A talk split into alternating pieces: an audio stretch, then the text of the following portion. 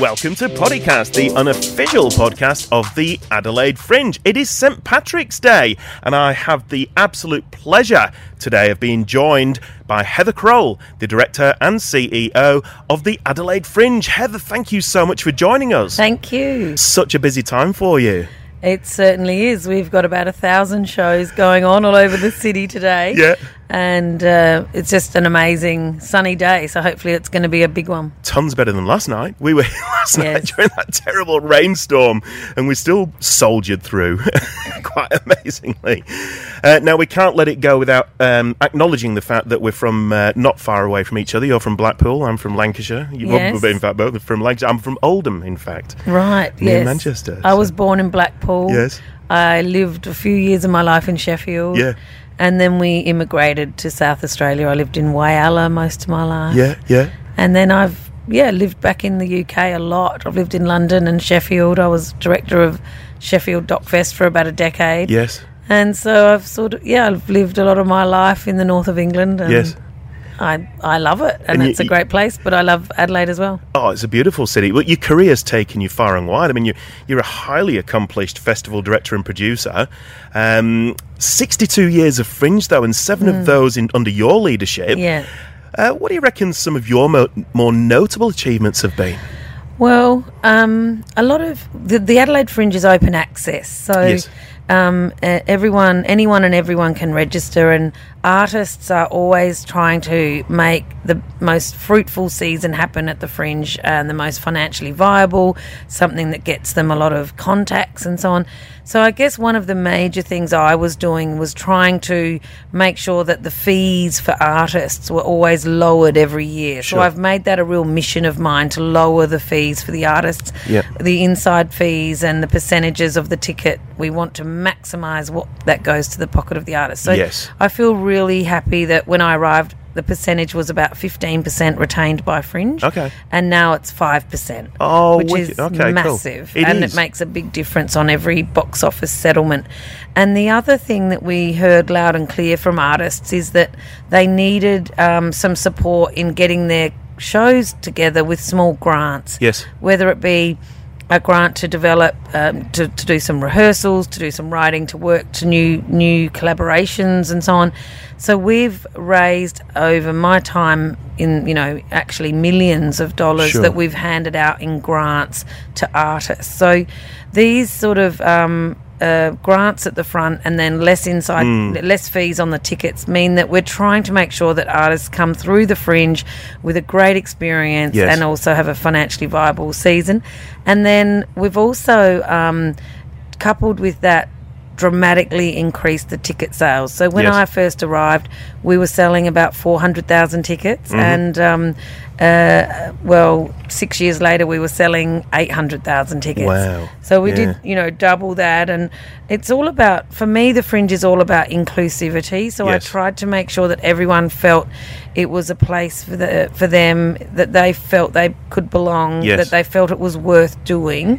So it's a lot about the grants, the fees, but it's also making sure that it's culturally a safe space for everybody. Mm-hmm. And we really worked hard over the last few years to increase First Nations artist participation in the Fringe. Mm-hmm. So that's been another area where we've been raising funds to give out some grants to different First Nations artists as well. So and never, a lot. I mean, that's huge. And up to 2 years ago, we didn't have this thing called COVID. And, I know, so then COVID, I mean, a lot of the funds that we raised were actually COVID response grants from the state government, the federal government, and those COVID response dollars that we raised, we gave them all away to artists in grants, which again is that same theme that I'm talking about, which is just all about helping artists get to the starting point of getting their season going. Yeah. But, it's a really... Herculean effort for every artist to take that risk and put a show on, and so we worked hard to raise the funds from the government, but we also created a donor circle, and we did that about 4 or 5 years ago, and we started off with about 8 or 10 people joining and donating, and now we have about, I think, about 50 nearly 60 people on the donor circle. Is that right? And they're donating anywhere between minimum of 1,000, but some of them are donating 10 or 20,000 a wow. year. Yeah. And again, those monies we give them out to artists and yep. also in some cases to venues that are trying to do something new and innovative with yep. their venue. Yep. So just acknowledging that Fringe is it's an open access festival. The only money people earn is from their box office. Yeah. So we're just trying to minimise that risk a little bit. Yes. Bring it down with some grants and some things like that. So yeah, we're just a lot of our year is spent listening to artists. We've got to listen. Yeah. What are your biggest challenges? Tell us. And then they told us, and you know, there were people that doubted that we would reduce the fees or doubted that we would ever give grants. But actually, you know, the first year we gave grants years ago was like $20,000. Yeah. Well, now we're giving out, you know, hundreds and hundreds of thousands of dollars. Yeah. So that is, you know, just believe that you can do it and listen to what the people need, and then I just try and set about trying to make it happen. And you can't fix, there's no point trying to fix problems that don't exist. You've got to fix the actual problems, right? That's right. And as you said before, we're 62 years this year, and one of the most amazing years was, you know, in 2020 when we were sort of innocent and giddy and didn't know about COVID, right? At the beginning there. I vaguely remember that. We were like, we've got our diamond anniversary, 60 years of Fringe. We just thought, well, this is going to be amazing, blow it out of the water. But and we did. I mean, we had an incredible year. But, of course, COVID arrived in the last weekend and we just got over the line and then they closed down the country basically on the Monday after Fringe. I do remember. So that was an interesting, but we got through it and we celebrated and it was a pretty special year. The sun shone on you for that year. What do you think some of the highlights have been for this year? I mean, obviously a 2-year shutdown has meant some enthusiasm, but what are some of the key highlights for you for 2022? Well, I mean, we one of the most sort of spectacular shows that we've been able to work on this year and present, and I'm so proud of it, is a show called Sky Song, which is so about 4 years ago we did focus on our central spectacular of the Fringe being a collaboration between First Nations artists and using innovative technology. So over the years we've done different ones. So we did Yabara on the river, which involved a lot of projections on water screens and projections in the trees and lighting. And this year it's Sky Song, which is a collaboration between about 10 different First Nations artist groups and a drone art creator group and a lighting and sort of a really innovative AV company as well. Yeah. So we've all come together to make this powerful, moving experience where we have an 80-metre projection screen and then the drones fly up above it into the sky, 80 metres into the sky.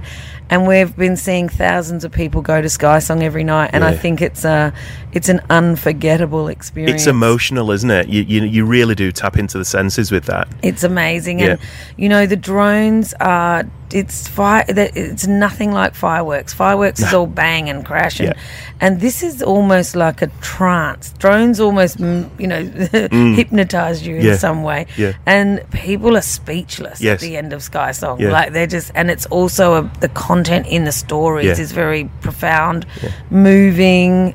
Like a culturally very strong show, so we're thrilled with Sky Song, and it's essentially it's choreography, isn't it? You know, it's a real skill and an art. I have a friend who's a drone operator, and it blows my mind how these guys. I mean, it's a skill, and these ones are, you know, they're creating a kangaroo hopping in the sky, or they're, you know, creating a big snake, and you know, I mean, it's just amazing what the drones do.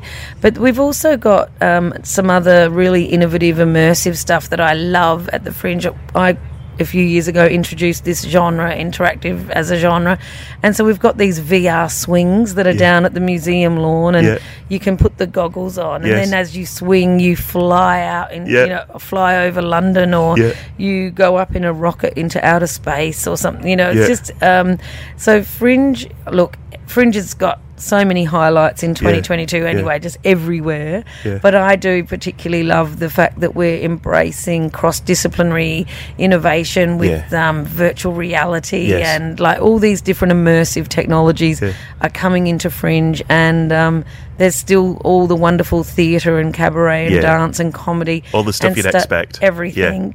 Yeah. But so we're pushing the boat out everywhere. It is amazing. We hear the screams coming out of the VR place next door to us every single night. It's an experience. It always amazes me with VR that you actually know you're sat in a chair and you're safe and secure, but your mind tells you other things. Yeah. Now, I actually saw you, Heather, talk at the business essay lunch with the Premier a few weeks ago, just before Fringe started, and innovation was mentioned a few times, not just by yourself, but it seems to be the word du jour. It's everyone's talking about innovation. What's on the cards for the future of the Adelaide Fringe, and how important is innovation in its future? Well, I mean, in one of the biggest things that I've done at the Fringe is a complete digital transformation of our platform in terms of the ticketing platform, how you search the program. When I arrived, the program online, the site online was just very, it was just out of date. It hadn't kept up with the user journeys that people expect today on their smartphones and things like that. Sure. So we had to just throw all of it away, which was quite scary because it had served the Fringe for more than a decade and so on. But the problem was that if you couldn't really fix it. It wasn't a Band-Aid situation. You had to throw the whole thing away and start completely again. Yeah. And what that has done, I mean, that has been one of the biggest drivers for our ticket growth, because having a brand new digital platform that could work on smartphones, we've seen the ticket sales grow from sort of 400,000 a year to 800,000 a year, and about 90% of those tickets are bought online, whether it's people on their phones or their laptops or their computer, whatever. So it's hardly any and we don't do any paper tickets. It's all e-ticketing now and QR code scanning and so on. So that has the other thing on the digital platform is that we've made the program extremely user-friendly to search. Yes. So, when you've got 1,000 shows, you need to make it really easy. You say, okay, I want to go out next Saturday at 7 o'clock and I only want to see cabaret. Yeah. And then you can put all those filters into our new platform, which you couldn't do in the old days. And then it shows you the shows that are on next Saturday at 8 o'clock in the cabaret, and you don't feel overwhelmed by 1,000 shows. It just shows you, here's these 4 shows. Things that How about picked. One of these? Yeah, and you've picked this time slot and so on. Yeah. So that drives the growth, and it drives and the artists need ticket sales because they need bums on seats to get their box office. So that's where that innovation, and every year we're committed to continuous improvement on that platform. So we listen to all the things from audience. They say, we want to know, like we've got a button on there now called Near Me Now. But that was because a lot of audience just said, why can't I just find out what's on right now, a last minute snap decision. Whilst I'm walking around. Yeah. So what's on Near Me Now? Start, and then you can set if it's 100 metres or 200 metres and if it's in 5 minutes or 10 minutes, and you can set it on. It's just a fun little button, but people use it all the time because they're last-minute buyers. Yeah. And that came from audiences telling us what they wanted. So we listen in feedback. Surveys are really important. And then we work with we have an in-house digital coder team now. That's a lot since I've been there. Yep. And we go through and we say, how are we going to do that? So we actually spend a lot of time mapping user journeys and doing all those sort of things. And so by the time the next year comes around, hopefully there's a lot more features online which are about how to navigate the program and how to encourage people to buy more tickets. Someone said to me the other day, your ticketing system, it's more addictive than the pokies. You just spin around, then bing, then you buy a ticket, and the difference is with the Fringe you always win. Absolutely, you always get something for your money. Now look, as an innovative startup business ourselves, I mean, we at Poddy, we're pretty grateful to you guys for the opportunity to launch here. This is our launch. Poddy hasn't seen the light of day until we got here, so this is our concept launch, and we're grateful to be exposed here. It's been absolutely awesome for us. What we realised, and I guess it speaks to your point is that when we very first launched Poddy, it was designed as a facility for first-time podcasters who didn't want to invest tons of money to be able to record something of high quality in a really cool and fun environment. What we've figured since we've been here, and this is what we're grateful for, is that we're actually here just to bring back the chat. You know, that there's people that are sitting in these pods, there's fathers and daughters just talking and recording the convo, and I would say about 20% of the people that have used this have actually ever considered being a podcaster or are a podcaster. You know, most people just want to have a conversation and record it for posterity. That's nice. It really is. And the opportunities that have opened up for us through this have been immense. So we're grateful. Thank you.